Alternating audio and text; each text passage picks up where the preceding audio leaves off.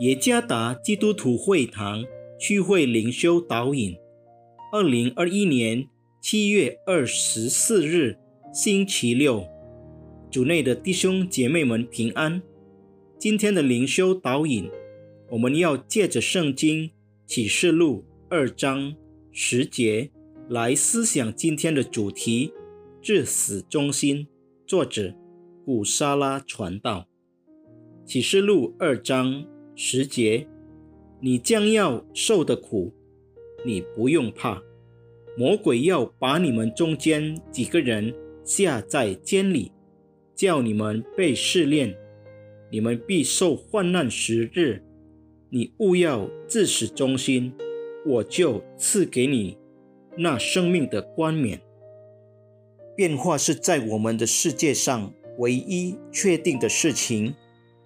我们经常经历变化，无论是年龄、体型等等，或者我们的感受也可能是善变的。例如，当我们搬到一个新地方，遇到疾病和其他情况时，即使生活充满变化，我们对上帝的忠心不可以随之改变。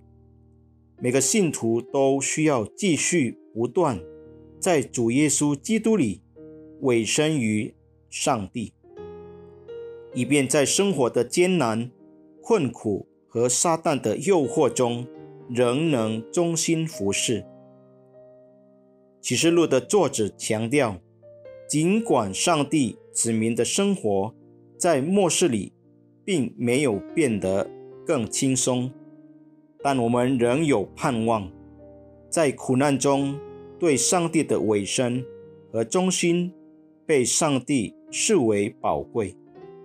我们每个侍奉基督的人都将被赐予生命的冠冕。要晓得，成为基督徒并不意味着脱离生活的苦难、考验和挑战，在这世界上。我们将继续面临许多挣扎。